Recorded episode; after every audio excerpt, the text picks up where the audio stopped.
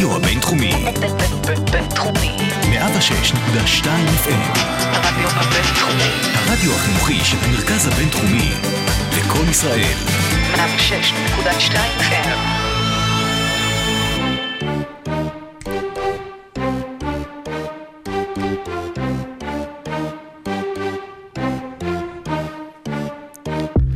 יאניס אנטנטקופו בגיל 26, אלוף NBA, Finals MVP, שני תארי MVP של העונה, פעם אחת שחקן ההגנה של העונה, חמש פעמים באולסטאר, פעם אחת האולסטאר MVP, שלוש פעמים בחמישייה הראשונה של העונה, פעמיים בחמישייה השנייה, שלוש פעמים בחמישיית ההגנה הראשונה, פעם אחת בחמישיית ההגנה השנייה, ופע... והשחקן המשתפר גם של העונה, ואוכל הראשונה סמודיס בגיל 26. אז God bless America, God bless uh, the NBA, God bless יאניס אנטטוקומפו, ובעיקר God bless עושים NBA, שהוצאו לפרק מספר 69, פרק אליפות. יצאנו לדרך. פאפ פאפ.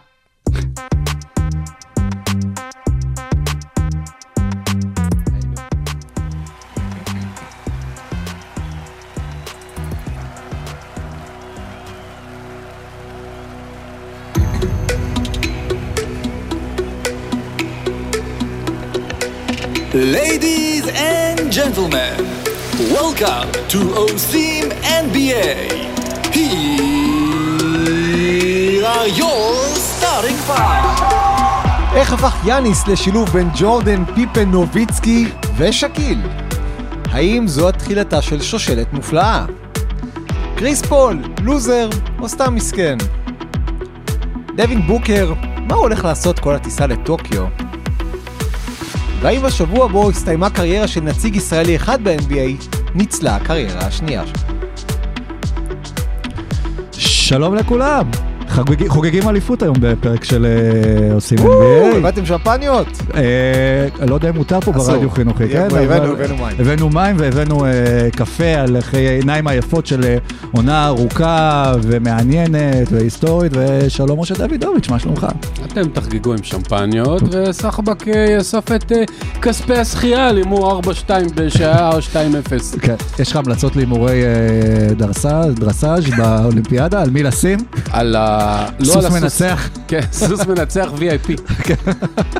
שלום סורוקה, מה נשמע? שלום, אני אה, חייב להגיד שהלכתי במקור על 4-2 והדרך היחידה שלי לגרום לנבואה הזאת שתתגשם היה אה, כמו הפעם הקודמת שזה היה פי.ג'יי טאקר פשוט לעשות משהו אחר לגמרי ולהגיד שפיניקס תיקח אליפות אז אני עומד מאחורי הבקס אין סיקס שלי. כן, וכמו שצייצת, זה לא הפעם הראשונה שטאקר מקבל את הכדור האחרון אה, רגע לפני שריקת הסיום של העונה. כן. לא, בגדול ב-2008, לפני, באמצע, כאילו חמש דקות לסוף, פשוט ידעתי שהסיכוי היחיד שיכולו לקחת אליפות זה אם אני הולך. אז יצאתי מיד אליהו וחזרתי למערכת וככה לקחנו אליפות. זה כמו איך קוראים לו ב- במאניבול? אה, בילי בין? מה השם. של אה, זה? כן, שלא יכול להיות בתוך המגרש שם. בילי בין. נכון. בול זה אח של לונזו בול? או... הוא כנראה חלק, או בולבול, אי אפשר אה, לא, לדעת. זה אח של מאני ממטרה.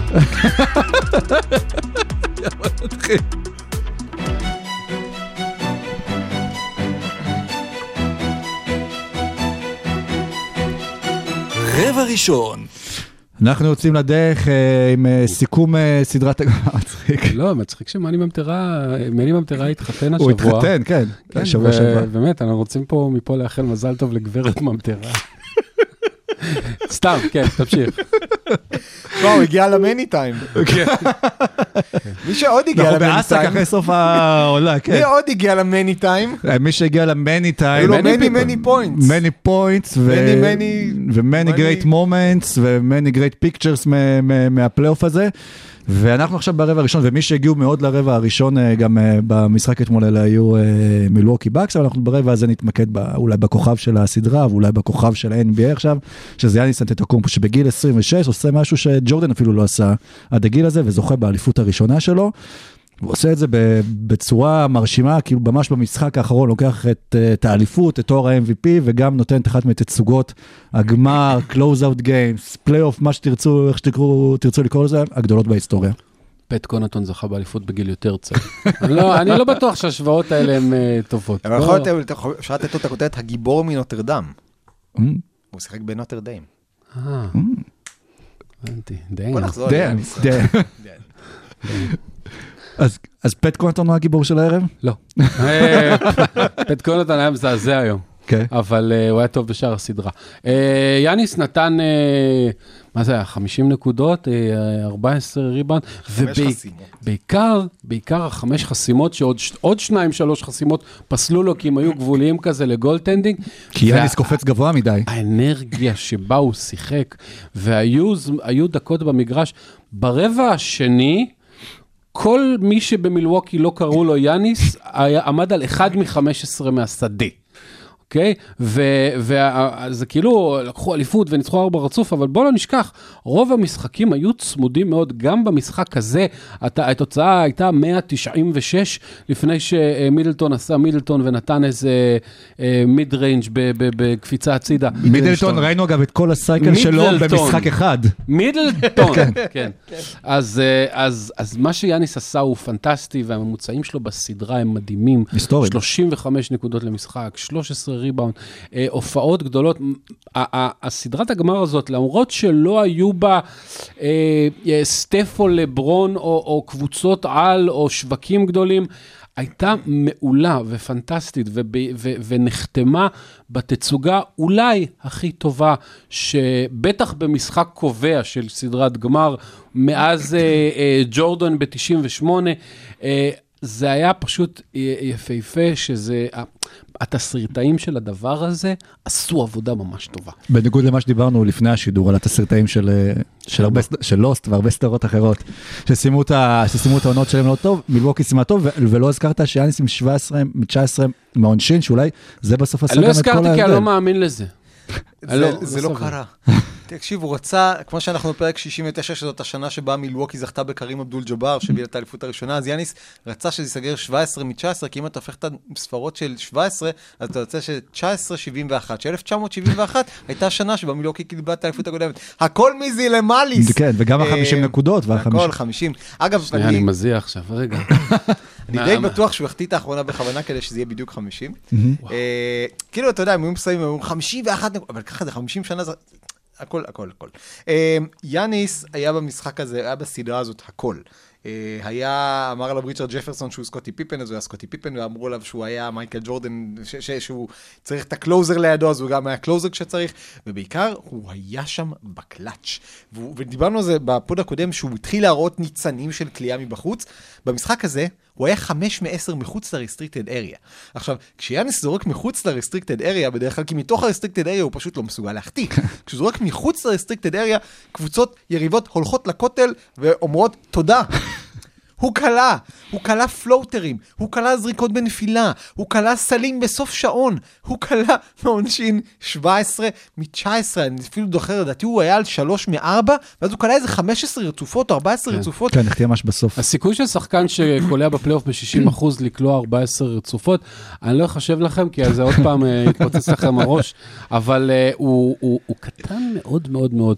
אה, אה, ראיינו את, אה, הופיע בפוד של אה, זקלו ובריאן וינורס אחרי המשחק, לארי נאנס ג'וניור, לא מהשחקנים הטובים בליגה, אבל שחקן הגנה מעולה וחכם מאוד, והוא הוא אמר שההוראה של מאמנים לפני כל משחק מול יאניס הייתה, תוציא אותו שתיים וחצי מטר מהסל. מה שהוא יעשה משם והלאה זה כבר לא באחריותך, תן לו לזרוק, שיקלע, שלא יקרא. ברגע שהוצאת אותו מה, מהאזור הזה של השתיים וחצי מטר, עשית את שלך, כל הכבוד, טפיחה על השכם. ואז הוא אומר, אבל אם הוא קולע ככה, בפולווי, מ-4 מטר ובחמש מ-10, כמו שחנן אמר, אז מה עושים? אז מה עושים? וכל שולחים אותו לקו. וכל ואז הוא השנים... קולע משם 17 מ-19. בדיוק, וכל השנים אמרו, יאניס צריך לזרוק משלוש, יאניס צריך לזרוק משלוש, ודווקא הפרשנים היותר אה, חכמים אמרו, לא, עזבו שנייה את השלוש. אז מה, אז הוא יקלע 33% במקום 30? זה לא משנה, יש אחרים שעושים את זה יותר טוב. אם הוא יקלע מה... מיד ריינג' הקרוב נקרא לזה, לא מ-6 מטר, אבל מ-4, הוא יהיה בלתי עציר, וזה מה שקרה בסדרה הזאת. שזה גם קטע מפתיע בהתאם לאיך שה-NBA מתקדם עכשיו, שבסוף הקבוצה שלקחה אליפות, דף- למרות שהיא גם קולעת שלשות טוב, לקחה את זה בסוף עם משחק פנים, כי שיחקה על יאניס פנימה, אה, ולאו דווקא השלשות ניצחו לה את המשחק. אתה זוכר שפיניקס קלעה 20 שלשות במשחק האחרון? אה, פיניקס, אה, שתי הקבוצות ביחד, אם אני אה, זוכר נכון, ואני אבדוק את זה בעוד שנייה, הן סיימו את המשחק, אם אני זוכר נכון, עם משהו כמו 12 מ-51 ביחד, לשלוש. אחת עשתה 6 מ-24, אחת עשתה 6 מ-27 או משהו כזה, פלוס מינוס. כך שזה היה משחק old school, והסדרה הזאת נתנה לנו משחקים שהיו קרבות קליעות, ונתנו לנו משחקים שפיניקס עשו בית ספר לשלוש, משחקים שפיניקס עשתה בית ספר בחצי מרחק, משחקים שמילווקי עשתה בית ספר לשלוש, משחקים שמילווקי עשתה בית ספר בצבע, באמת היה לנו הכל בסדרה הזאת, והלילה סוף סוף היה לנו קרב חפירות, ש- שבו הידיים רעדו, ועוד דברים רעדו, שעדיף לא להגיד אותם, אה, ובאמת. העצבים, משה, אה, לא, כי חשבתי שזה ה-Q שלי, שהוא אומר, עדיף לא להגיד להגיד, אותם. מה זה? כן. זה זה זה סימן של זה להגיד. וורד סליחה. שלנו. אה, לא קישור? טוב, כן. קישור. אה, קישוט, ועדת קישוט. אה, יאניס, באמת, ראית מההתחלה? זה היה כאילו כמו בסרטים, שכאילו בסרטי ספורט, שאתה רואה כאילו שחקן מרוכז, ואתה ראית על יאניס שהוא לא, he, he wants to get this shit over with. הוא לא רוצה לחזור לאולם שבו יספרו לו עד עשר כל פעם שהוא זורק קוצ'ין. הוא לא רוצה לוותר על ההזדמנות הזאת. הוא בא בסופר פוקוס, והוא מהרגע הראשון עד הרגע האחרון לא הוריד את הרגל מהגז, ו- ואני לא יודע מה הוא לקח לפני המשחק, אבל אני רוצה גם. ו- וה- הוא לקח קצת ממבה מנטליטי. לקח קצת, אני, ש- אני מקווה, כי, כי זה לא, באמת למה, היה, היו לו אחוזים טובים. אמ, היה לו סופר מנטליטי. תשמע, באמת לעשות 17 מ-19 מעונשין, כשכל הכובד של המשקל של עיר של 600 אלף איש יושב לך על, הביר, על, על, על הכתפיים, זה התעלות, וזה משהו שאנחנו לא ידענו שיש ליאניס עד המשחק הזה. אגב, כל סדרה בפלייאוף הזה, פחות או יותר, בשתי הסדרות האחרונות, זה היה שתי הסדרות עם אחוז הפלייאוף הגבוה ביותר, אחוז השדה הגבוה ביותר בקריירה שלו, 60 וקצת אחוז נגד אטלנטה, בארבעה משחקים עד שהוא נפצע, 62 אחוז הבוקר, באמת סיים את הגמר עם יותר מ-35 נקודות, 13 ריבאונד עם חמישה אסיסטים. החמש חסימות האלה, כמו שמשה אמר, זה לא רק ה-50 נקודות של יאניס, זה 10 נקודות שהוא לקח לפיניקס, mm-hmm. תעשה מזה כבר 60. במשחק שנגמר 105-98, כלומר יאניס קלע יותר מחצי מהנקודות של פיניקס במשחק הזה. כמעט חצי מהנקודות של מילווקי, זה פשוט פסיכי מה שהוא עשה שם. אני מבחינתי, אני צריך לדרג את המשחקים הכי גדולים שראיתי בסדרת גמר. ג'ורדן ב-98 נגד יוטה, ליברון במשחק שהוא הפסיד עם ג'יי אר סמית נגד גולדן סטייט כן. ב-2016, וזה. פחות או יותר, אלה שלושת המשחקים הגדולים שלי. היו לשקיל משחקים טובים, היו לקובי משחקים טובים, היו הצגות. דבר כזה, זה באמת, אתה שם את עצמך על האולימפוס, pun intended. ויאניס באמת עם מספרים היסטוריים, כמו שסורקו הזכיר את ה... אז זה טוב, זה כמעט עבר. עם מספרים טובים, אה, אה, כמו שהוא הזכיר, של יאניס, באמת היסטוריים, שרק הלאג'ואן וג'ורדן אה, השתוו להם, וזה עוד כשהוא רק בן 26, השאלה אז באמת, את יאניס על האולימפוס, מה תקרת הזכוכית שלו, והיא גבוהה, כי ראינו אותו קופץ גבוה גם לחסום וגם להטביע. אגב, סליחה, 12 ב-52, לא מ-51. אה, אוקיי. כן. אמ, רוץ. לא. אה, התקרה של יאניס, אני חושב שראינו אותה. כי זאת גם לפני, אה, אומרים שרוב השחקנים, היכולות שיא- השיא, הפיזיות שלהם והכל, זה גילי 27, 28, 29, והנה יאניס נכנס בשערים. כן, כן, אז, אז יאניס באמת עכשיו הגיע לתקרה שלו, ואני באמת חושב שכמו שמשה אמר, אה, אם החמש מעשר הזה מחוץ לקשת, לא מחוץ לקשת, אם החמש מעשר הזה מחוץ ל-restricted area זה משהו שהולך להישאר, ועל פניו, כאילו אין סיבה שזה הולך להישאר, אתה אומר, אוקיי, עשית את זה במשחק אליפות, למה לא תעשה את זה במשחק עונה רגילה? כי אתה לא מגיע למשחק במינסוטה בפברואר עם אותה מוטיבציה שאתה מגיע אליה למשחק שש נגד, למשחק אליפות נגד פיניקס, כן? עזוב, אה, לא נגיד עכשיו תעשה 5 מ-10 כל משחק, תעשה 35% מחוץ לצבע, זהו, תעשה 40 מחוץ, 40 מחוץ לצבע, אתה הולך לקחת כמה אליפויות בשנים הקרובות. אבל, וזה אבל, אני לא אופתע, וזה לא בגלל שום דבר, ומה שהם עשו השנה מדהים. אני לא אופתע אם זאת תהיה האליפות האחרונה שנראית מילווקי לוקחת בסגל הזה. וזה, כי ברוק לופז הוא בן 33, הולידיי בן 31, מידלטון, גם הוא אה, כבר 30. לא ילדון, פי.ג'יי טאקר בן 36, כלומר זאת קבוצה שנבנתה שהיה לה, אפילו יותר מקריס פול, a collective sense of urgency, של אנחנו יודעים שזאת הזדמנות שאולי לא תחזור. ו- ואם ההזדמנות הזאת הם לא היו לוקחים אותה, קודם כל, כנראה שבשנה הבאה היה להם מאמן אחר. אגב, אולי אחד מעוזרי המאמן של מילווקי שרצו אותם בכל הליגה, בסוף אף אחד לא לקח אותם. אולי גם בגלל שהם המשיכו לשחק אה, כשהאחרים כבר היו פנויים. אה, ו...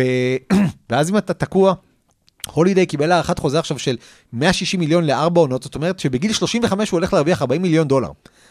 אבל נדבר על הולידיי בפרק, בחלק הבא. בקיצור, אני לא חושב שזאת יכולה להפוך לשושלת, אבל אני כן חושב שאיכשהו, אם מילווקי תצליח כן למצוא את האבנים הנכונות, את הדיווינצ'נזוים, את הקונטונים ואת הפורטיסים, אז הם כן יכולים לקחת לפחות עוד אליפות אחת. ואולי אבל דווקא האליפות הזאת עם יאניס וכמה גדול שהוא היה, כן תעזור להם אחר כך אה, כן להביא שחקנים, כי ראינו שחקן שלא ראינו הרבה שנים כאילו בליגת תצוגות כאלה, ואולי גם אפילו בפרי אייג'נסי זה יעזור להם למשוך שחקנים שבדרך כלל לא קורים. אני כאילו מסתכל על זה בתור אליפות עם משמעות, אני קורא לה. גם משמעות לשווקים קטנים שלא מאמינים שהם יכולים לקחת אליפות, אז הנה הוכיחו לכם. וגם מהצד של יאניס, השחקנים שלא יודעים אם שווה להמשיך לרוץ עם אותה קבוצה לאורך זמן, אז יאניס הוכיח, כאילו שהנאמנות השתלמה בסוף, הוא עמד במילה שלו והביא אליפות. יש, אה, אני לא רוצה אה, איך זה, להוריד גשם על התהלוכה שלהם, אבל אני מאוד מסכים עם ערן שזאת, אה, מוזר ככל שזה יישמע, זאת כנראה הייתה ההזדמנות האחרונה של מילווקי הזאת לקחת אליפות. כי שנה הבאה, אני מניח שברוקלין תהיה יותר בריאה, כי אי אפשר להיות יותר פצועה ממה שהם היו העונה. של מה היה האורך של הרגל של דורנט. ואז. ואז יהיה מאוד קשה. וזה רק במזרח, אני לא מדבר, אה, לברון ודייוויס וזה. ואז, שנתיים אחרי, אז כבר ברוק לופס 35, ו- והולידי 33, ויהיה להם מאוד קשה והם יצטרכו להחליף. עכשיו, יותר קל שחסרה לך חתיכה אחת לבוא ולהגיד, אני נותן את כל הבחירות דראפט, תביאו לי את הולידי, מאשר לקחת שחקנים אה, בני 33-34 ולהחליף אותם באיכותיים אה, כמוהם. אז זה, אני לא בטוח שכל הסיפור המדהים של יאניס יוכל להמשיך ככה, אבל מצד שני, הוא רק בן 26, יכול להיות שעוד 3, 4, 5 שנים תיבנה קבוצה קצת אחרת מסביבו, ששוב תוכל להגיד. יש עוד איזה שני סיבובים מחזורים של קבוצות שיכולים להיבנות סביבו. כן, כן, שיבוא לדלת. ו... כן. ואיפה אתם עכשיו, אז באמת, אם אנחנו צריכים למקם את יאניס ככה בדירוג שלו, אה, אני- במעלה שחקני ה-NBA הגדולים ההיסטוריים, עכשיו שהוא בגיל ככה, 26. אני אגיד לך ככה, בוא, בוא נתחיל מהחלק הקל. הלא אמריקאים, אוקיי? שני הלא אמריקאים הגדולים שהם כנראה top 20 של כל הזמנים, הם אה, אולג'ואן, שמסתובב לו שם, בוא נגיד סביב מקום 10 עד 12, ודירק שהיה קרוב באזור ה-20.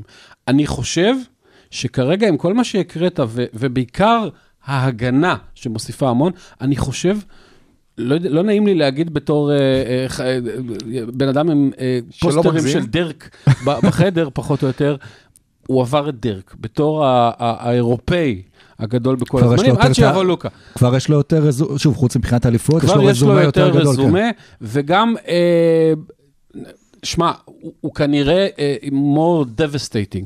זה, זה שקיל בשיאו. כמה זמן הוא יחזיק אני לא יודע, אבל הוא כנראה עבר את זה. הוא צריך קצת ל- להגיע לאלג'ואן שעשה באמת הכל בכל הכיוונים, וגם לו יש שחקן ההגנה של העונה, ושתי אליפויות והכל, ו- וקריירה יותר ארוכה, אבל שמה אני חושב שהוא אה, קנה לעצמו מקום בעשירייה השנייה. מכאן והלאה נראה מה הוא יעשה. כן, בסוף זה יוצא ששני ניגרים, כמו שגם דיברנו בפרק הקודם, קצת בטופ- גזעני.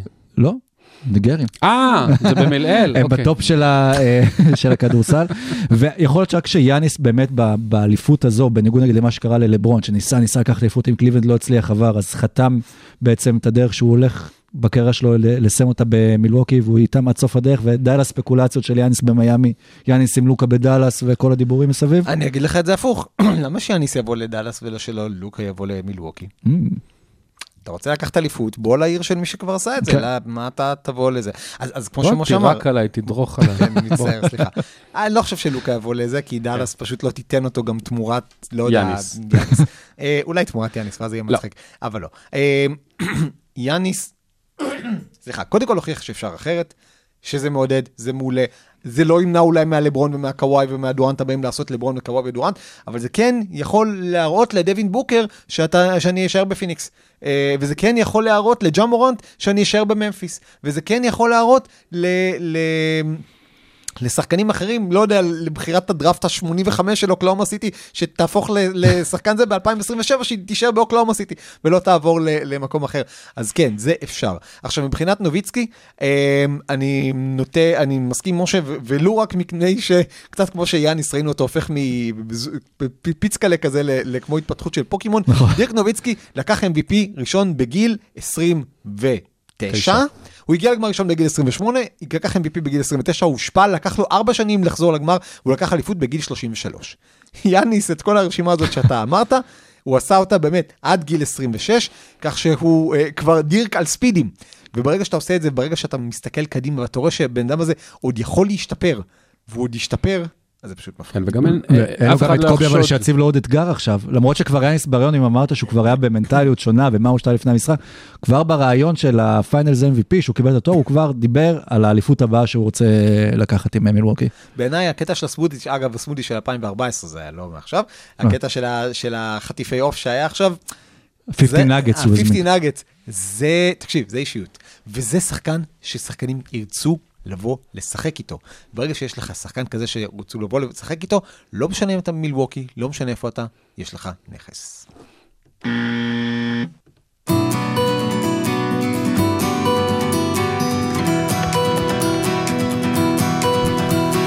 רבע שני. הרבע, השני אתמול היה במשחק, היה דווקא של פיניקס, אבל אנחנו עכשיו נדבר ברבע הזה על כל מי שמסביב ליאניס, וזה שאר הקבוצה של, אה, של מילווקי, ונראה לי אולי השחקן הראשון ששווה לדבר עליו, זה החבר שהגיע גם כן מסיבוב שני, וגם אולי פתח אה, להרבה אנשים את, ה, את הראש לכך שבכל מקום אתה יכול להצליח, וזה קריס מידלטון, האיש שעד לפני שש שנים ביחד עם יאניס דורג בטוקי, שניהם עם ציון 60, ועכשיו שניהם סופרסטארים, אולסטרים, אה, והאיש שלצידו, שיאניס הכי הודה לו גם בנאום אה, בסוף, על המסע שהם עוברים ביחד בשמונה שנים האחרונות, וכמה משמעותי קריס מידלטון לאליפות הזו. אתה יודע מי זה ויאצ'סלב קרבצוב? כן? לא, סתם לא. ב-2013 היה trade בין דטרויט למילווקי.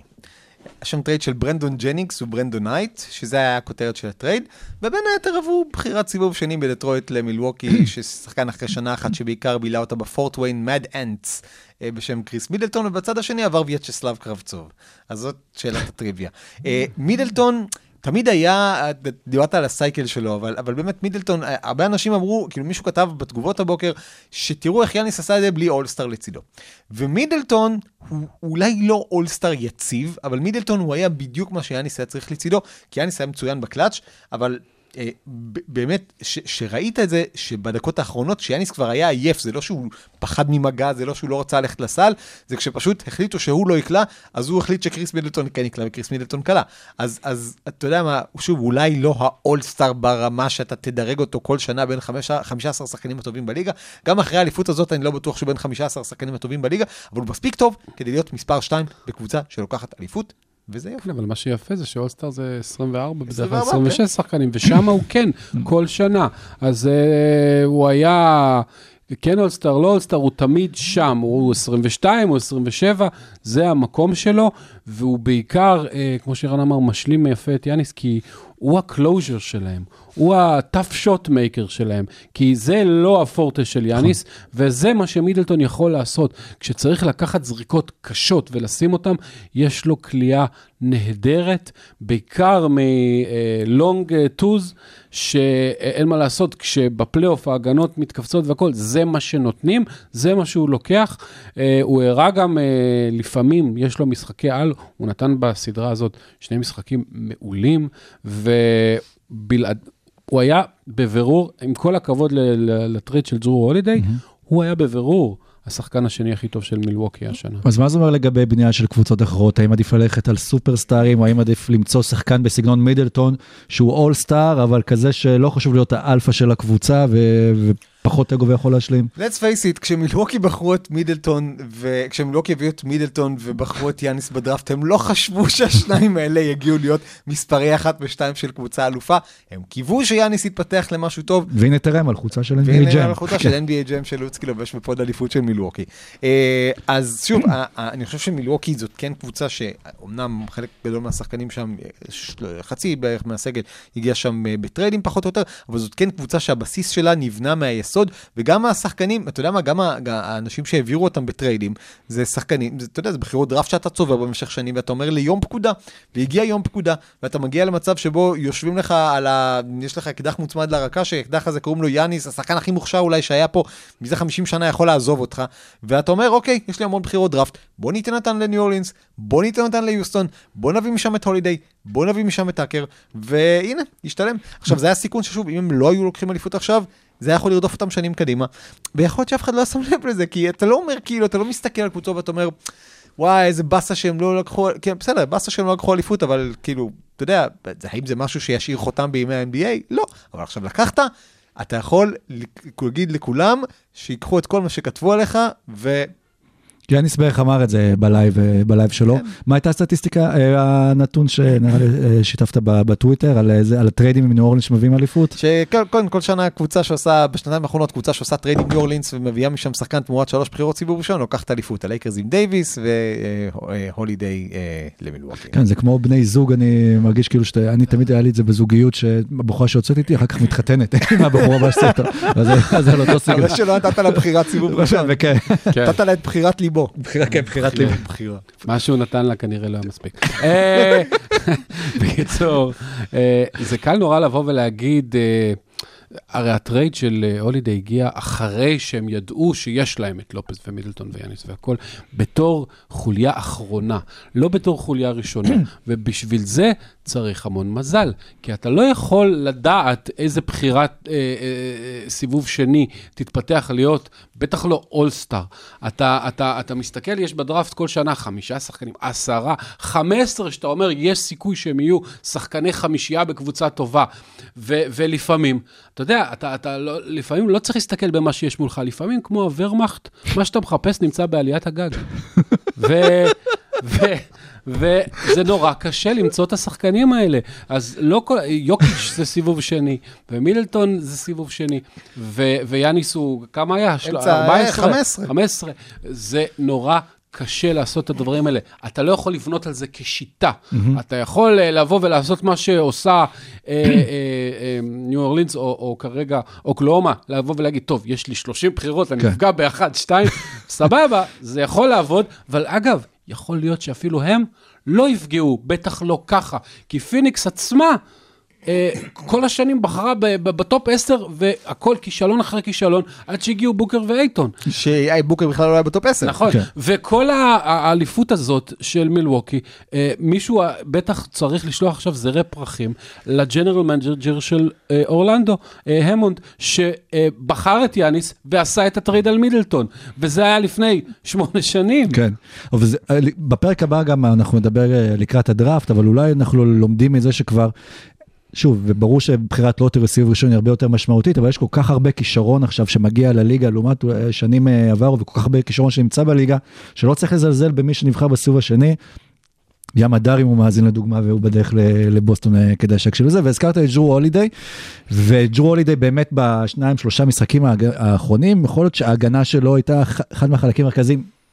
הגנה שלו, של יאניס, של טאקר, של כולם, אבל ג'רו הולידיי פשוט נצמד לדווין בוקר במשחקים האלה, וראינו שכמעט כל ניסיון חדירה של אה, דווין בוקר, כשג'רו הולידיי עליו, זה סכנה לחטיפה מיידית. אמר את זה ננס באותו פוד שגם אה, משה האזין לו, שאם יעשו משאל בקרב שחקנים בליגה, את מי אתה הכי לא רוצה לראות מולך כשיש לך את הכדור ביד, הולידיי יזכה, ברוב. וזה מתחבר גם לעניין של הגיל שלו, כי בסוף, אה, ברור שההתקפה תהיה נדבך משמעותי, אולי יוכלו להביא עוד שחקן, אה, אם יהיה להם כסף ש, אה, שיוכל לשחק רכז ראשון, אבל הגנה זה לא קשור כבר אה, לגיל.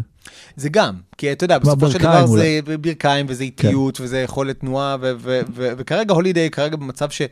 אמר את זה יפה ננס, אתה לא יכול ללכת עליו לפוסט-אפ, כי הוא חזק מדי, אתה לא יכול לעבור מסביבו, כי יש לו ידיים ארוכות מדי, הוא, הוא עובר דרך חסימות ולא נותן לך להשתחרר ממנו, הוא פשוט קרצייה מקצועית.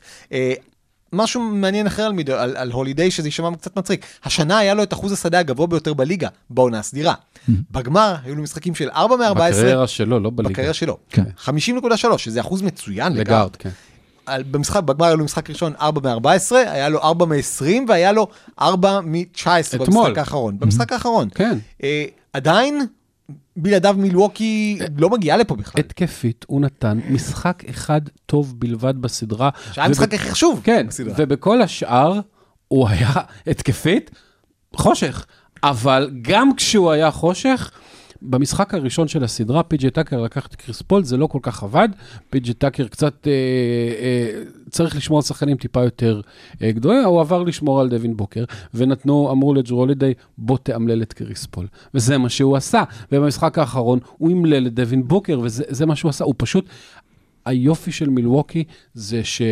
כל, שחק... כל מי שעלה בחמישייה, כולל קונטון מהספסל, אולי חוץ מבובי פורטיס, כל שישה מתוך שבעת השחקנים ששיחקו אה, את הדקות, הם שחקני הגנה מצוינים. ברוק לופס, בוא לא נשכח, לא מדברים עליו הרבה, ברוק לופס הוא שחקן הגנה פנטסטי, ופי.ג'יי טאקר שגם הוא תרם איזה פנטסטי. שש נקודות רצופות, כשפיניקס כן, הוא אבל- במומנטום והחזיר את זה למילווקי. אז הקליעות שלו זה נחמד, זה בונוס נחמד, אבל הוא בעיקר יודע איך לשמור על הצבע.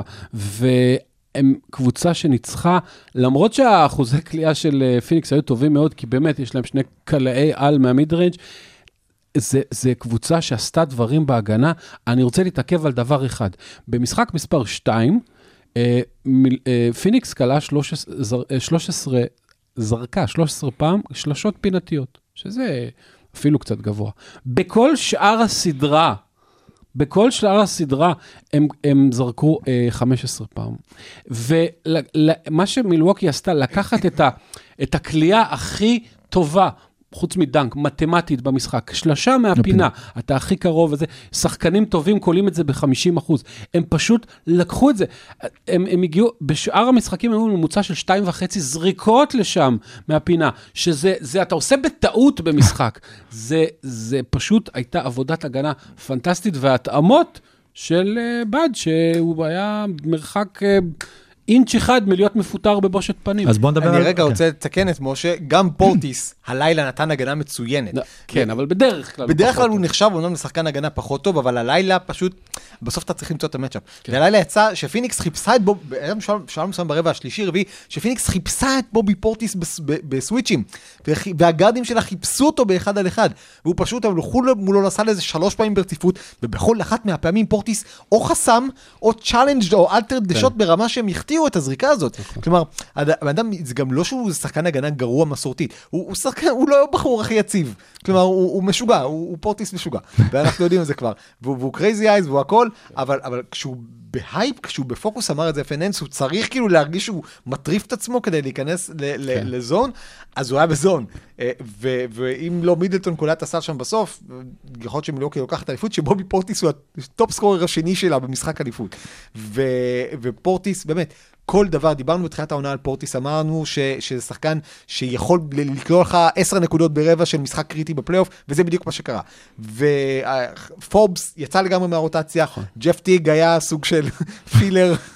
ג'ף טיג היה פשוט פילר, אתה מכניס כן. אותו כאילו כדי, אתה יודע, ששחקן אחר ינוח, אתה לא מצפה ממנו לכלום כבר. כמו שאמרתי לכם לפני ההקלטה, בכל דקה שג'ף טיג היה על המגרש, ניסיתי להיזכר לאן די.ג'י אוגוסטין הלך.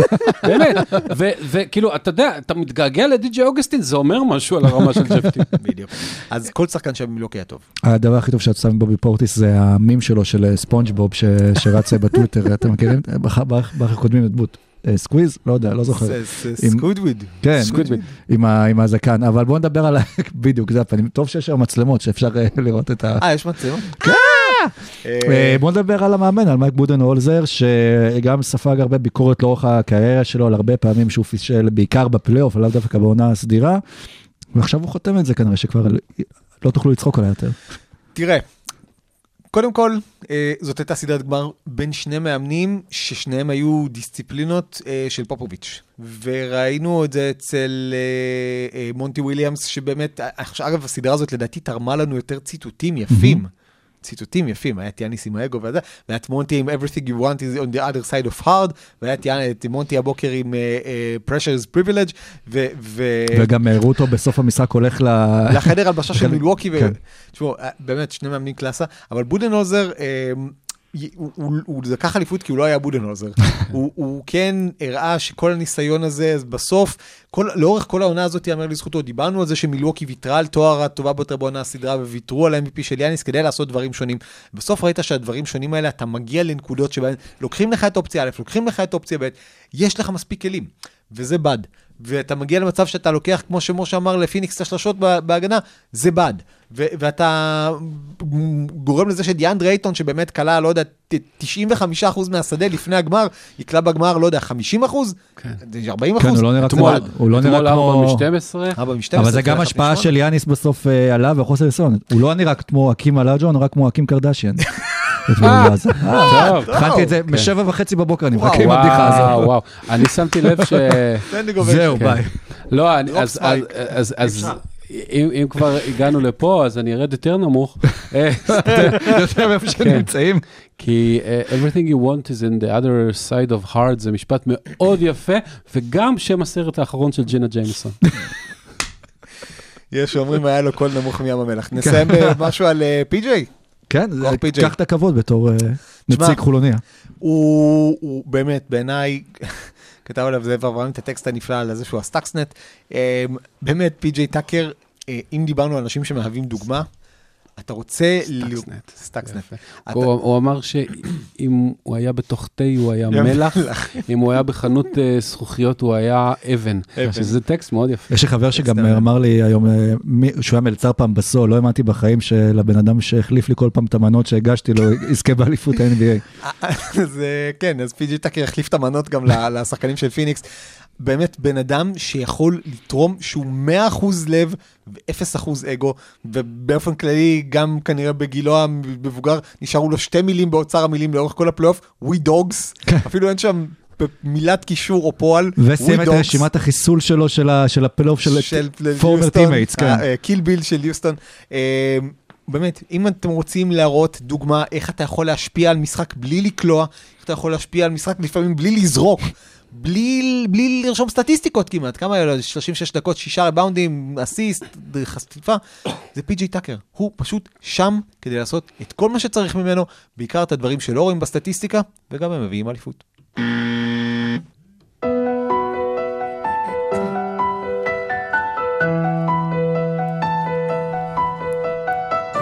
רבע שלישי. סוף סוף המעברון המלנכולי מתחבר, כן. מתחבר עם הנושא לעכשיו, וזו פיניקס, כן, זו פיניקס שהגיעה לגמר, הייתה כבר ביתרון 2-0, מרחק נגיעה מאליפות אה, היסטורית, בעיקר גם של, אה, של קריס פול, ואז סורוקה מהמר על אה, מילווקי, על פיניקס, כן. שיניתי את ההימור. על פיניקס, ומאבדים את האליפות, אבל האם פיניקס יכולה לחזור למעמד הזה לפי דעתכם בשנים הקרובות אה, שוב, בהנחה שקריס פול, מי יודע אם הוא יישאר עכשיו כשהוא אה, לא בטוח עוד יישאר בפיניקס, ואם כן הם יצליחו למצוא לו מחליף. קריס פול, אה, אם הוא לא אה, יעשה buyout וילך ל- לחבר שלו, ללייקרס, אז אין לו באמת קבוצה אחרת בליגה ללכת אליה לדעתי. אה, זה לא אומר שהם שוב יגיעו לגמר. מה שיש להם קבוצה אחלה, באמת, מאוד מאוד נהנינו לראות אותם. גם הם הוכיחו אפילו בגמר ש-they belong, אבל... אה, וגם היה חסרי היה ניסיון, היה אבל- להם- היה להם גם מזל קצת. כן. היה להם, אה, אתה יודע, כל הקלפים הסתדרו, גורמי השמיים הסתדרו ב- לכיוונם. אבל תשמע, קריס פול בן 36, נתן עונה פנטסטית ופלייאוף עוד יותר טוב, אה, וסדרת גמר ממוצעת בסטנדרטים שלו, אבל עדיין טובה מאוד לגילו. כמה עונות כאלה יש לו עוד לתת, זו שאלה מאוד מעניינת. אם יש לו אחת או שתיים נוספות, אז הם יהיו שם. בגמר, לא בטוח. המערב כל כך חזק, שזה באמת מאוד מאוד קשה להסביר כמה זה קשה לצאת מהמערב בכלל לגמר. ולך סמוך על על קריס פול שיעביר עוד עונת פלייאוף בלי פציעה. אבל יש להם infrastructure מצוין, יש להם את דווין בוקר שהולך ונהיה אולי לא top 10, אבל top 15 בליגה, ודיאנדרה אייטון שמתפתח להיות סנטר מצוין, ומייקל ברידג'ס, וג'יי קראודר, וקאם פיין, וקאם ג'ונסון. והם ב... אה? וטורי קרייג. וטורי קרייג, טוב. ופרנק קמינסקי, שהיה נהדר אתמול. אה, היה לו דקה אחת ממש טובה. אתמול כן, לא, במשחק. היה לו קצת הוא יותר. היה בשש דקות, הוא היה כן. פלוס ארבע עם שש, ארבע כן. נקודות, שלושה ריבאונדים חשיפה. והם באמת קבוצה שרחוקים אה, חצי, בוא נגיד שאם קריס פול נשאר ונשאר באותה יכולת, הם, הם רחוקים אולי חצי שחקן, עוד איזה power forward slash סנטר חזק, ו- ויש על מה לדבר.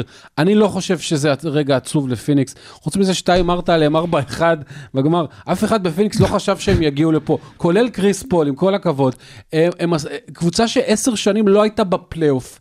שאותם שחקנים צעירים של שנה שעברה, זה חוץ מקריס פול, לא השתנה סגל מהותית. ג'יי קראודר הגיע במקום קלי אוברה ג'וניור, אף אחד לא חשב שזה שדרוג אפילו, פחות או יותר אותו דבר. והם הגיעו לגמר ועשו עונה נהדרת, וניצחו בצורה מרשימה, והם צריכים להיות מאוד מאוד מרוצים. אני גם חושב שהם צריכים להיות גאים בהתחשב בזה שאם הלייקרס בריאים כנראה הם מעיפים אותם סיבוב ראשון, אם דנבר בריאים כנראה שהם מעיפים אותם סיבוב שני, ואם הקליפרס בריאים כנראה שהם מעיפים אותם בגמר המערב, אבל כמו שאנחנו אומרים, אין, זה, לא, זה לא מוריד מזה. ועם יאניס, ועם יאניס לא בריא, אחרי לא שהתפרקה לו הברך בת- בת- בתכלס, אבל הוא סירב. אז הם היו לוקחים אליפות. אבל הם כן כאילו זכו לפחות בניסיון פלייאוף מקסימלי, מקסימו את מה שנתנו להם כל הפציעות של הקבוצות האחרות, וזה גם דבר שהוא priceless. בסדר גמור. תשמע, בסוף, כמו שאמרנו, זה לא, שום דבר ממה שאמרנו לא מוריד מההישג של פיניקס, שיראו שהם שייכים למעמד הזה, שגם הם התעלו נהדר ברגעי ההכרעה. היו משחקים אחת ושתיים, היו משחקים מעולים של פיניקס, באמת. תצוגות כדורסל נהדרות, אה, ואני חושב שקודם כל קריס פול, אני, אני מסכים לגמרי עם מה שמ- מה שמשה אמר, אה, אני חושב שמה שקריס פול הכניס בשחקנים הצעירים שלצידו, זה משהו שילווה אותם עכשיו 5, 6, 7, 8 שנים קדימה. בואו נקווה בשביל פיניקס שהם יהיו בפיניקס כדי שזה יקרה, אבל בוקר ואייטון לבדם יכולים להיות עכשיו קבוצת טופ 4 במערב. עם ברידג'ס, בוא נגיד. עם ברידג'ס, כן, אני אומר, בוקר ואייטון לבדם זה שני שחקנים, בוקר בן 24-25, אייטון בן 21, שתיים. 21, 22, זה חבר'ה שעוד יצמחו קדימה בשנים הקרובות, הם הולכים להיות כוח, אה, מה שנקרא to be reckoned with, אה, קבוצה שגם שחקנים ירצו יבואו לשחק בה, ו- ויש שם הנהלה טובה, ויש שם, הם היו רחוקים, לא מאוד רחוקים, מלהיות, אם אני לא טועה, ואם אני טועה אז יתקנו אותנו גם ככה, הקבוצה הראשונה אי פעם עם מנג'ר, עם מנג'ר אפרו-אמריקאי ומאמן אפרו-אמריקאי שלוקח את האליפות. אה, שזה דבר משמעותי ב-NBA של היום, דיברנו על כל הסיפור של המאמנים, שני ניגרים. ו... אה, וה- וה- והדבר הזה הוא גם משמעותי, ויש שם אווירה טובה, ויש שם אווירה של, של קבוצה מנצחת, ובוקר, בואו נדבר רגע על בוקר. אני- אתם יודעים מה היו האחוזים של דווין בוקר לשלוש בגמר? אני יודע, כי אמרת לפני הזה, אז אני נכון, לא אחשוף. אז אל תגלה, אל תעשה ספוילר. היה לו משחק אחד של של 7 שבע מ-12, מ- וכל השאר היה... חמש מ-29. וואו. סיים את הגמר עם פחות מ-30% מעבר לקשת. כולל 0 מ-7 היום, היה שם מצב במצב של פיגור, זריקה במצב של פיגור 6, דקה במשהו לסוף, זריקה חופשית, הוא הצליח, סילרו לו את החסימה, זריקה חופשית, תוריד לשלוש, החטיא. אז, אז שוב, יש ימים שפחות הולכים, ו- ודיברנו על הולידיי, וזה לא כיף להיות אה, שחקן של הולידיי. גם. קובי זרק ארבעה או הרבולים. נגד יוטה, זה כן, חלק אבל תראה מה. קרה לו בסוף. אה, כן, אני באמת חושב ששוב, אנחנו רואים את בוקר קצת כמו... לא יודע אם, שוב, קובי בגמר הראשון שלו ניצח, אבל זה היה קצת באמת, אה, אה, זה גם לא היה קובי נגד יוטה. אה, זה היה, זה היה כאילו הקדמת את ה timeline שלך. לא, כאילו לא היית אמור להיות פה, והם הוכיחו שהם שם, אבל בסוף, בסוף, בסוף, בסוף, בסוף, אתה אומר, אוקיי, יכול להיות שיש עוד מדרגה שהוא היה צריך לטפס לפני שהוא נוגע בגביע. והדבר הזה ילווה אותו, והדבר הזה, כמו שליאניס, שתי ההדחות מהפלייאופים שעברו, היו מוטיבציה להשתפר, אז לבוקר זאת תהיה מוטיבציה להשתפר. אני חושב שקמרון פיין, אני לא יודע אם הוא יכול לרשת את קריס פול, eventually, בתור הרכז הפותח, אבל לאורך כל הפלייאוף הזה, הוא הראה ניצוצות של להיות שחקן טוב לאורך זמן, כולל הלילה, ברבע הראשון הוא היחיד שהחזיק אותם. כן, כולל הלילה שהולידיי שמו אותו על קם פיין, בתחילת הרבע השני כדי לעצור את קם פיין. כן. אז, אז אה, זה באמת, זה מראה על כבוד, ואני חושב שהבן אדם הזה, ו- ו- ומונטי וויליאמס, אנחנו רואים כמה ביטחון וכמה אמונה הוא נוסך בשחקנים שלו, וזה מהמם בעיניי, וזה משהו, באמת, זאת קבוצה שתרוץ עכשיו שנים קדימה, אני לא יודע אם היא תעשה גמר, אבל היא קבוצה שעכשיו הרבה שנים תספק לאוהדים בפיניקס סיבות לשמוח. יכול להיות שזה מוזר להגיד את זה, אבל אה, אה, אולי פיניקס צריכה לא להילחם על קריס פול שיחזור אליה עכשיו וכן להתחיל לבנות אה, קדימה. אם אנחנו באמת אומרים שהקבוצה עדיין צעירה וכנראה שנה הבאה הסיכוי שלהם להגיע למעמד הזה הוא הרבה יותר קשה, אז מה? למצוא אולי רכז עכשיו לטווח ארוך. זה לא, זה לא עובד, זה- זה- זה לא-. זה לא עובד להגיד, בוא, קריס פול מפנה את המקום שלו, בוא נמצא משהו אחר ברמה הזאת. אתה לא לא מוצא... מפנה, אבל כן לחשוב קדימה, וכן יתפנה לך שכר, אתה על- לשמור שכר לאייטון בעוד מאה- עוד על- כמה שנים. לחשוב קדימה, זה באמת לטפח את קם פיין מאחורי קריס פול, שעוד עונה, אפילו שניים מאחורי קריס פול, לא תזיק לו בכלל לקריירה, אני מבטיח לך. אה, כי- ואז כשהוא יהיה בין 26-7, אה, הוא יוכל אולי לקחת את המושכות. אה, אתה לא יכול... להוציא שחקן כמו קריס פול ולהגיד, טוב, מה, הם ימצאו איפה? בשוק החופשי? איזה רכז בדיוק פנוי יש ברמות בערך האלה? זה לא כל כך פשוט. אה, אני חושב, וגם, אל תשכח שיש להם, אה, הם כבר שילמו לבוקר, הם עוד מעט צריכים לשלם לאייטון. זה, אתה יודע, כל ה rookies ה cheapים האלה, הברידג'ס, וה... זה נחמד נורא, עוד מעט מגיע זמן. התשלום. כן. כן, payday. ולכן, אם יש להם את קריס פול, ו- והוא רוצה באמת אה, ל- לסגור שם עוד כמה שנים, כי נורא טוב לו ואחלה לו, ובמקום לקבל 44 מיליון לעונה הזאת, הוא יסגור איתם על, לא יודע, אה, 75 לשלוש שנים. וזה ייתן להם הרבה מקום ב- מתחת לתקרה בשנים הקרובות, שלא היה להם עם ה-44 האלה. עכשיו אפשר גם לשפר בקצוות, וזה יכול להיות מאוד נחמד. אה, זה יהיה אלטרואיסטי מצידו, מה שלא סביר. אז, אז מה, לאן צריכים לשאוף פיניקס בעצם בשנה הבאה, בשנתיים הבאות, לאיזה, לאיזה מקום להגיע, והאם זה גם עומד בציפיות של קריס פול, כי הוא עדיין רוצה לקחת אליפות. ולפי כל מה שדיברנו פה, יהיה מאוד קשה עד כמעט בלתי אפשרי לפיניקס לקחת אליפות, אלא אם כן הדברים יתחברו, אז אולי הוא לא יישאר שם. שוב, יכול להיות שבגלל, דווקא למרות כל הדברים שדיברנו עליהם, כל המזל שהיה להם פה, בסדר, מזל זה אחלה, אבל גם למילווקי היה מזל, ועכשיו אנחנו מדברים על כקבוצה עם ניסיון אליפות, וגם לפיניקס היה מזל, ועכשיו אנחנו מדברים על כקבוצה שיש לה ניסיון לגמר, כשתסלה, בוא נראה, כל הכוכבים הצעירים האחרים בדור הזה של בוקר, קרל אנטוני טאונס הגיע לגמר, פורזינגיס הגיע לגמר, בן סימונס הגיע לגמר, דונובין מיטשל הגיע לגמר, יוקיץ' הגיע לגמר. שוב, החבר'ה האלה, בוקר קפץ בסיבוב, ב- ב- בזדיטר, מעל דונצ'יץ', מעל מורנט, מעל, מעל טרייאנג, מעל כל הדור הזה, והנה בוקר עכשיו מסמן את עצמו כבן אדם שיכול, אה, אה, ש, שכבר היה בגמר המערב, ושעכשיו יהיה עליו יותר לחץ, יהיו ממנו יותר ציפיות, אנחנו ראינו איך הוא מתעלה יפה, אנחנו ראינו אותו הופך השנה משחקן שצוחקים על ההגנה שלו, לשחקן הגנה טוב. זה, אני באמת לא זוכר כזה שיפור הגנתי משחקן בעונה אחת, וזה מטורף, וזה המון קריס פול. ולכן אני חושב שהם צריכים להשאיר את קריס פול בגלל הערך המוסף שהוא נותן במנהיגות, בגלל הערך הנוסף שהוא נותן בווינריות.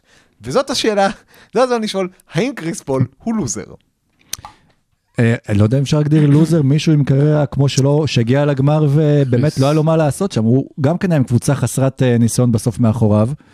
אה, קריס פול חרבן במכנסיים במשחק מספר 4. ואת זה אה. הוא ייקח איתו הרבה מאוד זמן קדימה. הוא היה פשוט חושך נוראי, לא רק, אתה יודע, החטיא זה החטיא, אבל אה, עומד לו ברבע האחרון ונותן כדור לקם פיין אה, לנהל התקפה, זה לא, זה לא. משהו שם, מבחינת משהו שם העיבודים קרה שזה לו. לא מתאים לו. או לא יודע מה, כואבת לו היד, או, או משהו מנטלי נשבר, אבל הוא חזר לעצמו במשחק 5 ו-6, והוא היה, אתמול הוא היה הכי טוב בפיניקס by far, ובכל הפלייאוף הזה הוא היה לא פחות טוב מבוקר, ואי אפשר להגיד עליו שהוא היה עם פלייאוף רע.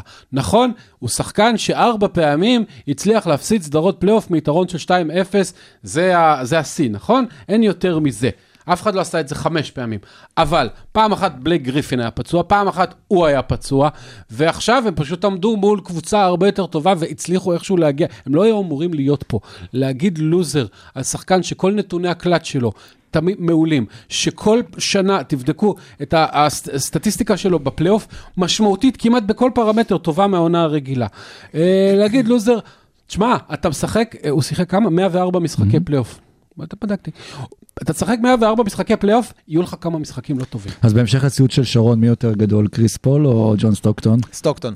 אני בעיניי, אה, לא, בעיניי ג'ון סטוקטון הוא הרכז השני הגדול בכל הזמנים, ויצטרך לקרות משהו מאוד נדיר כדי שהוא יותר יאבד את? התואר הזה. יותר.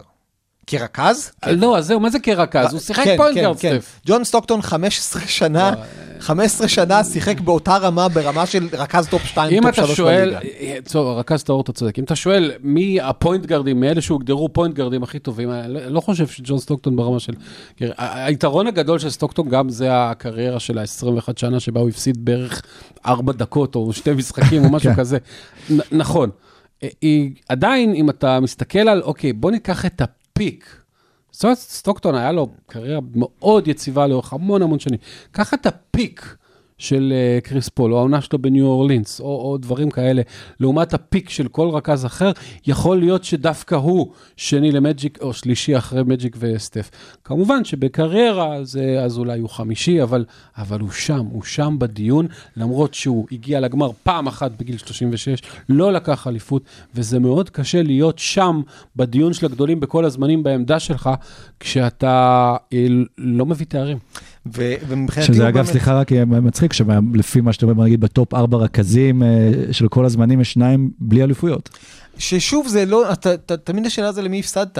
ג'ון סטוקטון הפסיד פעמיים בגמר למייקל ג'ורדן, ואולי היה הכי קרוב... היה לו גם שנתיים אבל הוא- בלי הוא- ג'ורדן. הוא גם הפסיד בגמר לקארל מלון. אני גם הפסיד בגמר לקהל מלון. לא, אבל היה שנתיים שג'ורדן גם לא היה בליגה. כן, כן, כן, ושוב, הוא הפסיד ליוסטון, נכון, בשנתיים הכי טובות שלו, אולי, אה, ושרון, אני מניח, יתווכח, או לא יתווכח, אם הוא יהיה פה. באמת, אה, כן, יום אחד הוא גם, אה, אנחנו מניחים שהוא יצא מה- מה- מהבוידם ויחזור.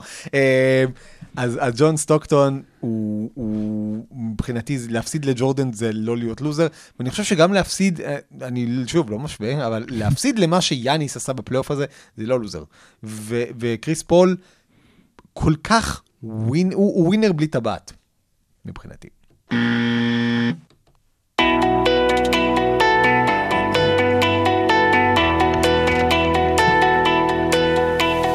רבע רביעי. אה, אז בואו נעבור לדבר על מישהו שאולי הוא ווינר בלי הופעת פלייאוף, אבל עם טבעת. כן. כן, אה, עמרי כספי הודיע השבוע על פרישה מכדורסל בגיל 33, הישראלי הראשון ב-NBA, אה, קריירה של עשר שנים, ובואו נתחיל לסכם אולי את הקריירה שלו, כבר סיכמו אותה הרבה השבוע, וכן, עמרי כספי הוא זה שפתח את הדלת ואת החלום להרבה ישראלים שכן אפשר להיות שם, ובהסתכלות אחורה נתן קריירה מאוד מאוד מכובדת אה, בליגה. אני בן אדם נוסטלגי. אז השבוע כשכספי פרש חזרתי לעיתונים, חזרתי לכתבות וחזרתי לצ'אטים וחזרתי למיילים מהימים שלפני הדראפט, שלא ידענו אם סן אנטוניו תזוז קדימה כדי לבחור בו. בעיניי, אה, עומרי כספי, שוב דיברנו על חוסר המזל של קריס פול, עומרי כספי הצליח לעשות קריירה של עשר שנים ב-NBA למרות חוסר מזל קיצוני. הוא כאילו במשך שנים היה תקוע בקבוצות גרועות, העבירו אותו ממקום למקום. קיבל באמת מאמנים איומים ונוראים. אה, ביירון סקוט אימן אותו יכול להיות איזה שנה, כן. ופול ווסטפול כאילו שכבר באמת לא היה לו כוח לכלום, ובאמת היו לו לאורך קריירה, אה, כאילו כתבתי את זה למישהו השבוע, שבאיזשהו מקום כנראה שהמאמן שהכי האמין בעומרי כספי היה סטיב קר, שזה די יפה כשזה מאמן שלקח שלוש אליפויות, וכאילו כל הזמן אני מנסה לחשוב מצד אחד, כן, עשר שנים ועשה את הכל. מצד שני, מה היה קורה אם הוא היה מגיע לקבוצה שבאמת הייתה מאמינה בו, מפתחת אותו, ומאפשרת לו להיות יותר מאשר בן אדם שאחרי שלוש שנים בליגה הופך ל role player, ונשאר role player פחות או יותר. אם אני זוכר נכון, השנים הכי טובות שלו דווקא אולי היו בקדנציה השנייה בסקרמנטו, כשהוא בעונה עם ה- עם ה- עם ה shootout של, אה, עם סטף, אז אז באמת היו לו תקופות הייתה שם תקופה יפה, ובאמת השתמשו בו ביותר מאשר role player, גם נתנו לו את הכדור, נתנו לו עוד דברים. סתם, זה כאילו קריירה של עשר שנים, שאתה אומר לעצמך, וואלה, בנסיבות אחרות, יכול להיות שגם המפקפקים וגם הציניקנים, לא היה להם עליהם. ובאמת בתקופה הזו אני זוכר שכספי אה, גם כן נפצע בסופה שזה הייתה בעשה כשנלחמו עוד על הפלייאוף, הציג מספרים של כמעט double double של כאילו double figures בנקודות וכמעט עשרה ריבאונדים למשחק. אני חושב קצת אחרת. אני לא, יכול להיות שעם מזל אחר הוא היה עוד יותר מגיע, אבל אני חושב שעומרי כספי זה בן אדם שמקסם את היכולות שלו אה, כמעט למקסימום. בואו נהיה ריאליים. נכון שאיזה עונה אחת הוא היה ב- בטופ של אה, אחוזי השלשות כן. אה, כן, בליגה. הוא מועמד לתחרות ול- השלשות גם כן, אבל להשתתף. בוא, בוא, אה, היה לו שתי, שתי שלשות למשחק, זה לא שהוא, אתה שם אה, שבע מ-14, הוא שם שתיים מארבע. אה, הזריקה שלו תמיד הייתה אחד הדברים הביזאריים שראיתי בכדורסל, אה, והיכולת שלו אף פעם לא הייתה מספיק טובה, בואו נהיה כנים, בשביל להיות שחקן חמישייה ב-NBA. אבל בתור role player, הוא התעקש, הוא כמו פיטבול עם פריסבי, הוא, הוא לא יוותר. והוא היה על חוזי מינימום רוב הזמן. הבן אדם הרוויח בעשר שנים ב-NBA 18 מיליון דולר. זה, אגב, זה הישג להרוויח כל כך מעט בכל כך הרבה רק שנים. לסבר את האוזן, החוזה של דני אבדיה, במידה והוא השלים ארבע שנים עכשיו אה, בוולקשטון, לא משנה, ב-NBA. זה כן, כן. יותר כסף. אפילו כאלה ג'רנימן כאלה, שכל שנה מחליפים קבוצה, פעם באיזה ארבע שנים נותנים איזה עונה חצי טובה ומקבלים אה, 12 מיליון לשלוש עונות, משהו. אבל כספי ממש לא היה לו. כשעלה עלה- עלתה כן, תקרת בדיוק, השכר הוא היה ב-NBA, כשהוא הוא היה בשיא. בסקרמנט, הוא היה רגע נכון. לפני זה חוזה של שלוש, ונפצע. 21 ל-3 ונפצע. אז שוב, הוא, הוא עשה את המקסימום. האם הוא השחקן, הכ- הכדורסלן הישראלי הכי מוכשר שהיה? לא רק שלא, יכול להיות שאפשר למנות חמישה שמות יותר מוכשרים. אבל הוא לא ויתר, הוא הגיע לשם בגיל צעיר יחסית, והמון קשיים, ומאמנים גרועים, ושחקנים, ולא מבינים, והוא כל הזמן שם, והוא עבר קבוצות, והוא עבר... והוא לא ויתר, וזה המון המון לזכותו. זה סוג של אה, רוני רוזנטל באנגליה. לא הכי הרבה כישרון, אבל אופי, עבודה קשה, נחישות, ולכן הקריירה שלו הייתה באמת... אה, אולי כן הכי טובה. כן, אני חושב שהוא... כן- סטגלנות. כן, נכון, הוא כן תקע יתד בליגה, והסתכלתי על הפוסט שלו שהוא העלה אה, לאחר הפרישה, ואת כל התמונות וכל החוויות שהוא עובר בליגה, והשחקנים שהוא שיחק איתם, השחקנים שהוא שיחק נגדם, וקמפיינים לספרייט עם אה, לברון אה, ג'יימס, ומי יודע שם, מבאקה, ולא זוכר אה, עוד מי, שזה role players אחרים לא מגיעים לזה, אולי זה עזר לו קצת גם זה שהוא ישראלי ויהודי, והישראלי הראשון בליגה, וכל מיני מקומות שהוא הגיע, וערב מורשת יהודית, אז הוא כן היה ב spotlight קצת יותר... הוא הביא את סטודומאייר לארץ לפני שזה נהיה... טרנד. אופנה. לא, אבל הוא כן, גם, כן. אבל כן, עומרי כספי יצר שם הרבה קשרים בליגה, דה מרקוס קזנס חבר מאוד טוב שלו, אנחנו זוכרים את כל השחקני NBA שהוא הביא לביקור בישראל, את דה מרקוס ואימאן שאמפרט, ואני לא זוכר מי עוד היה שם. ג'ר סמית אני חושב היה. כן, ג'ר סמית, גם כשהוא פה, הוא לא לא פה. לא- לא אמרו הוא לו. טס, הוא המשיך לטוס, כן. ג'ר סמית אה, מגיע למקומות, זה כמו רונלדיניו. הוא נוחת לפעמים במדינות. וצריך לזכור שעומרי איפה? כספי בחירה 23 בדראפט, ועכשיו כשמסתכלים על הדראפט שהוא נבחר בו, את רמת השחקנים שהיו שם, בכל מקום אחר, למרות שלא יודע כמה ציפו שהם יגיעו למקומות שהם יהיו, יכול להיות שהיה נבחר הרבה יותר גבוה, אבל בהחלט אפשר להגיד שהוא עשה קריירה מיוחדת, שאולי אפילו טיפה קצת יותר מ role player רגיל בליגה. כן. יותר מ role player כפול. רגיל, בגלל כן. שהזמן הקריירה הממוצע של role player רגיל, הממוצע הוא אגב שלוש וחצי שנים. ככה זה, שחקן שלו, זה הממוצע, כי הרוב מגיעים לעונה או שתיים, ואחרי שלוש, ארבע שנים לא משחקים, הולכים לאירופה, נוסעים לפיליפינים, לסין. והוא היה שם עשר שנים, ובשלב מסוים הוא היה שחקן עם הכי הרבה משחקים שלא הגיע לפלייאוף, או כל מיני הישגים כאילו מפוקפקים. הוא תמיד שצ- אבל יהיה עכשיו גם זה שהגיע הכי הרבה משחקים אתה- בלי פלייאוף, אבל עם טבעת, צוחקים על זה, אתה. מבין? היו צוחקים על הנתונים האלה, אבל לך תשאל את שרס, שהוא שחקן פי עשר יותר כישרוני, כמה זה קשה לתקוע יתד ב-NBA. ושרס אומנם הגיע מבוגר, אבל הגיע 30, לא 40, ו- ואחרי שנה וחצי פשוט הלך, כי, כי הוא לא קיבל יותר דקות, יותר דקות מכספי. זה מאוד קשה לעשות את זה, ואתה חייב להוריד את הראש, לעבוד קשה, ולהמשיך לעשות את מה שאתה טוב בו, וזהו, שמו. ולמה כספי... שרס ואת ספנוליס ואת כן. אה, נברו. ובודירוגה ו- ובודירוגה, כן, בודירוגה. הוא לא, הוא ויתר, לא, כן, נראה לי הוא בכלל, לא- שאולי... לא, בדיוק לא לא. רצה ללכת בכלל ל-NBA, כן, הוא רצה להישאר באירופה, אבל אה, כמה זה באמת, שוב, כספי הבחירה הראשונה אה, אה, הישראלית ב-NBA, אבל כמה זה מי- מיוחד, כשאנחנו מסתכלים עכשיו קדימה, גם הרבה שנים אחר, אחריו, עד שעכשיו הגיע דני אבדיה, שנבחר כאן בסיבוב הראשון, לא ראינו ישראלים שמגיעים לשם, אז תראה, כאילו, כי זה תהליך שלוקח זמן. אנחנו ראינו את טורונטו אה, בתחילת שנות ה-90, באמצע שנות ה-90. כלומר עומרי בסוף כספי, סליחה, ה-90. פתח דלת וזה, בדיוק. לקח איזה כמה שנים אחרי שנפגשנו. אנחנו רואים היום את אחת הנבחרות הכי מוכשרות בעולם, אה, בטח מבחינת הגילאים היצרים, שזאת קנדה. שקנדה גדלה על זה שהיה טורונטו רפטורס פתאום, והיה שלוש דקות של ונקובר, אני אפילו לא מחשיב אותן, כן. והיה וינס קרטר, והיה פתאום כדורסל בקנדה שאנשים רואים ורוצים להיות ולגדול כאלה, והיום יש להם באמת דור צעיר מטורף, מארה ו- ושי גיל ו- ועוד שחקנים מצוינים. אל תגיד ויגנס.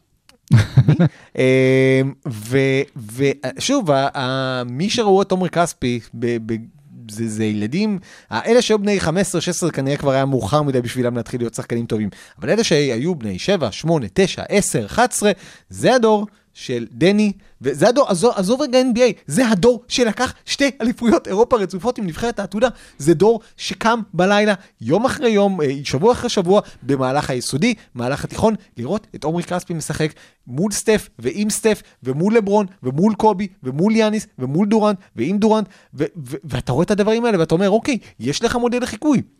הבן אדם הזה אחר כך מגיע לארץ, משחק איתך בנבחרת. בסדר, הוא גם לא היה איזשהו סופרסטאר בנבחרת, אבל זה בן אדם שהוא מודל לחיקוי. הוא באמת, הוא היה מודל לחיקוי. גם אם הוא לא היה השחקן הכי טוב, גם אם הוא לא היה השחקן הכי מוכשר, הוא היה סטגלן, והוא ידע בדיוק איפה המקום שלו, לא קפץ מעל הפופיק, ידע איפה להיות ממוקם כך שהוא יהיה מספיק.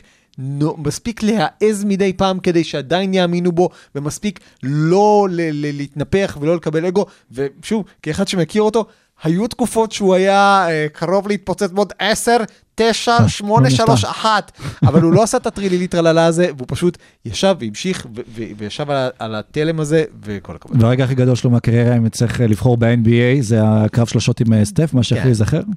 היה לו גם משחק מעולה נגד הלייקרס בעונת הרוקי, אני חושב, עצם נכון. העובדה שהוא היה בעונת, אגב, הוא היה בעונת הרוקי שלו במשחק הכוכבים. הוא שיחק שם יותר דקות מסטף קרי ומג'יימס הרדן, אה, מבן אדם אחד שנבחר חצי שנה, חצי שעה לפניו בדראפט בכלל לא היה שם, הולידיי. כן. אה, אה, אז אז צריך גם לזכור את זה, ובאמת ההתחלה הייתה מבטיחה, אבל היו דברים אחרים. קרב השלשות שלו עם סטף, אגב, זה היה אחד הדברים הכי לא צפויים אה, בהיסטוריה, זה כמו פעם בחמש שנים, יש איזה טוני דלק שפתאום קולע 50 נקודות, אתה אומר, רגע, מאיפ- מאיפה הוא בא, מה- למה? אז זה, זה היה הקרב וזה היה אחלה. ואנחנו, כן, וזה בטח עוד משהו, גם קטע שנמשיך לראות אה, שנים בגלל סטייף, אבל אנחנו תמיד אה, נראה שם את אה, תומרי, והשחקן שהוא פתח לו באמת את הדלת והגיע עכשיו ל-NBA, זה דני אבדיה, שבואו נדבר גם קצת עליו, שהוא מקבל מאמן חדש לקבוצה שלו, וכבר המאמן מתחיל להתייחס אליו, יכול להיות ש... דרשו את זה ממנו במהלך אה, תהליכי המיון, אבל נותן תקוות אה, גדולות לניצול פוטנציאל יותר גדול. אגב, אה, יואב מודה העלה אה, גם כן ציוץ אה, בטוויטר נחמד, הוא השווה בין הסטטיסטיקות של דני בעונה הראשונה לסטטיסטיקה של יאניס בעונה הראשונה. כמובן הפוטנציאל של יאניס, גם כשראו וידעו מה הוא יכול להתפתח, הוא הרבה יותר גדול, אבל את הסטטיסטיקות די זהות. כן, זה יפה, כן. יפה. אה, טוב, רגע, בואו נכין לכוון שעון ל-2028, דני MVP של סדרת גמר, אבל דיברנו על זה שלעומרי אף פעם לא היה את המזל כי היו לו מאמנים גרועים, לדני אבדיה בעונה השנייה שלו יש מאמן שלא רק הוא צריך להיות מאמן טוב, זה גם מאמן שצריך לתקן את הנזקים שהמאמן הקודם עשה ויכול. כי מה שסקוט ברוקס עשה, הוא, הוא שוב, הוא נתן לאבדיה את הדקות, הוא שמח עליו כי הוא פשוט בערך היחיד ששיחק שם הגנה, הוא לא נתן לו את הכדורים כמעט בכלל, לא שמח עליו התקפית, זה לא בלתי הפיך. אבדיה, אנחנו רואים אותו אגב במובן הזה קצת כמו כספי ב- בשנים שלו במכבי תל אביב, מוריד את הראש, מרים את הראש בחזרה ובא לתת לך בראש. ודיברנו שזה היתרון באמת אולי לבוא ממכבי, שאתה כבר רגיל לשחק, כאילו להיות... לבנות את עצמך בקבוצה, לא לשחק. לא, לבנות את עצמך בקבוצה עם כוכבים ולצמוח לאט לאט ומבין את המעמד שלך. אנסל ג'וניור אה, נבחר בין היתר, שוב ממה שאני קורא בין השורות, על רקע זה שהוא בא לשפרד, שבחר את אבדיה והצ'ימורה בדראפט, ואמר להם, אני הולך להשתמש באבדיה והצ'ימורה ככה, ובמסיבת העיתונאים הוא דיבר על אבדיה, ובפודקאסטים של, של, של וושינגטון, ש, של כתבים שמסקרים אותם, עזוב אנחנו הפרובינציאלים פה בהרצליה. הכתבים שם מקדישים לאבדיה 5-6 דקות ומדברים על איך הוא צריך להשתנות, איך הוא צריך להשתמש בו, ואיך צריך לעשות דברים כאלה, ו...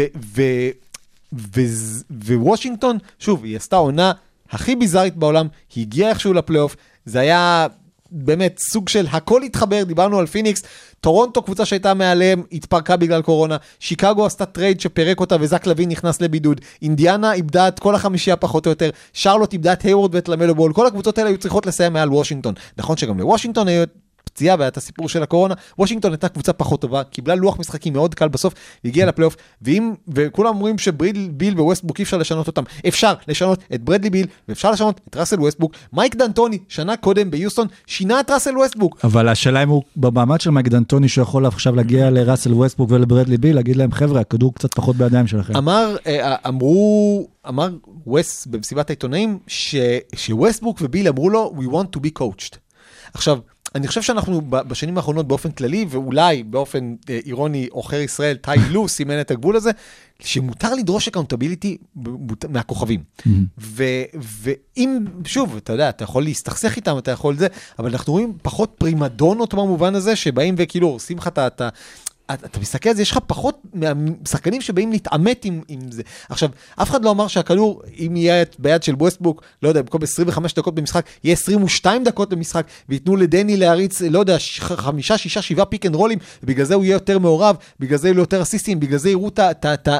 למה בחרו בו, ו, והדבר הזה יהפוך את וושינגטון פשוט לקבוצה יותר טובה. הם לא יהיו קבוצה טובה בעונה הזאת. יש לי איזה תיאוריה קטנה שקבוצות אה, מאומנות עכשיו יותר טוב וכוכבים רוצים להיות מאומנים יותר טוב, דווקא בגלל השחיקה בסטטיסטיקות. אהמ. זאת אומרת, פעם היית קולע 30 למשחק והיית עושה את אה, עונת טריפל דאבל וזה, היום בגלל האינפלציה של המספרים, אז כבר זה פחות מרגש.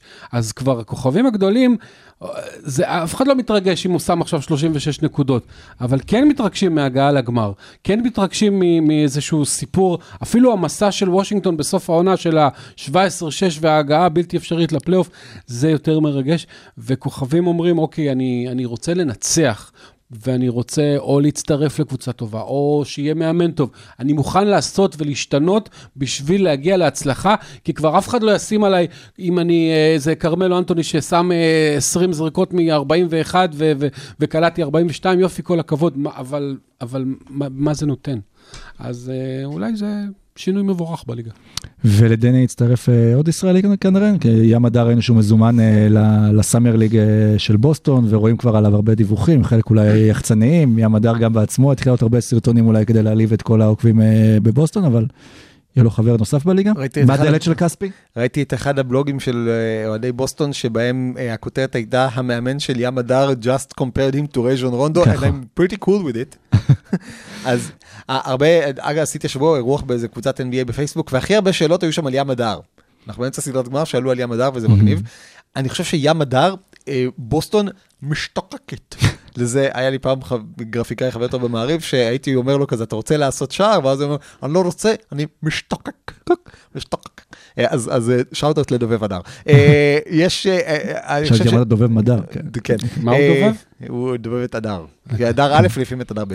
אה, ים הדר, אם הוא יהיה טוב בליגת הקיץ, הבן אדם יכול לקבל עכשיו, אה, אני לא יודע אם את עמדת הרכז הפותח, אבל הוא יכול לקבל חוזה מובטח של, לא יודע, שבע, שש, שבע, אה, שישה, שבעה מיליון דולר לעונה, שלוש, ארבע שנים קדימה, ולקבע את מקומו ב-NBA ולהיות שחקן ברוטציה של בוסטון. צריך לזכור, זאת קבוצה שפרט לטייטום ובראון, אין לה שום דבר, וסמארט, סליחה, אין לה שום דבר שהיא יכולה כרגע מסתכלת קדימה ואומרת, וואו, וואו, יש לי את שמי אוג'לי, יש לי את אירון סמית, הוא אחלה, בסדר, אבל הם מחפשים עוד שחקנים שבאמת רוצים להיות טובים, כן. ואם ים הדר יראה להם שהוא טוב, ים הדר הולך ליפול כפרי בשל.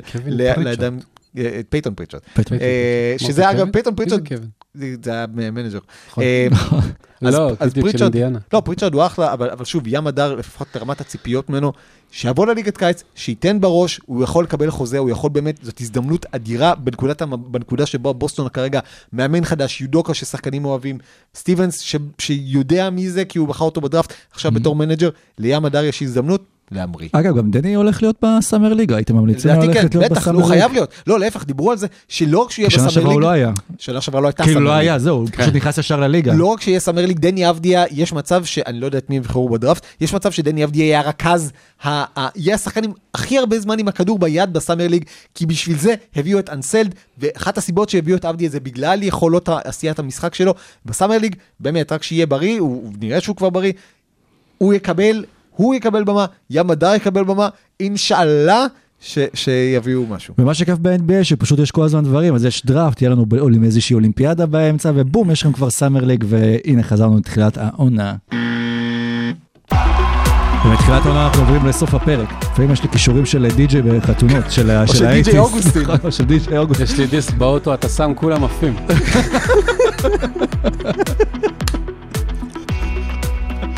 אז סיימנו את, את פרק האליפות אה, של מורקי, פרק מספר 69, והייתה לנו עונה כיפית בסוף. זה כיף גם לסיים עונה בלי קורונה. אנחנו רגילים בתכלס. התחלנו את הפודקאסט בעונה מאוד מאוד מוזרה, וברכות על זה שהצלחנו לסיים עונה, לא פחות מהברכות לאדם סילבר, בלי יותר מדי תקלות. אדם סילבר נראה כאילו דפק כמה שוטים שם לפני ההענקה של הגביע, הוא כאילו היה, אתה יודע, כאילו הדוד החמור הסבר, ואז הוא בא ומתחיל לרקוד לך במסיבה. זה היה כן. מצחיק, זה היה מפסיד. נראה לי שגם הוא היה צריך קצת לפרוק אחרי כן. כל הסיבוכים של העונה הזו, אז תודה רבה לאדם סילבר, ושיהיה לו תודה בהצלחה אדם, בעונה. כפרה עליך אה, אדם. בעונה הבאה, ותודה רבה לך משה דוידוביץ', שיהיה לך גם בהצלחה אה, תודה ב- רבה. בעונה אני הבאה. לאולימפיאדה. אני אני שם בטוויטר שאתה כבר מוכן וערוך ודרוך. כן. בגד הגוף הכחול מוכן. כן. תודה רבה ערן סורוקה, תודה רבה אילן לוצקי. ותודה רבה לכל המאזינים. לכו לתפוס אה, קצת אה, שעות שינה, ואנחנו ניפגש בשבוע הבא בפרק מספר 70. להתראות.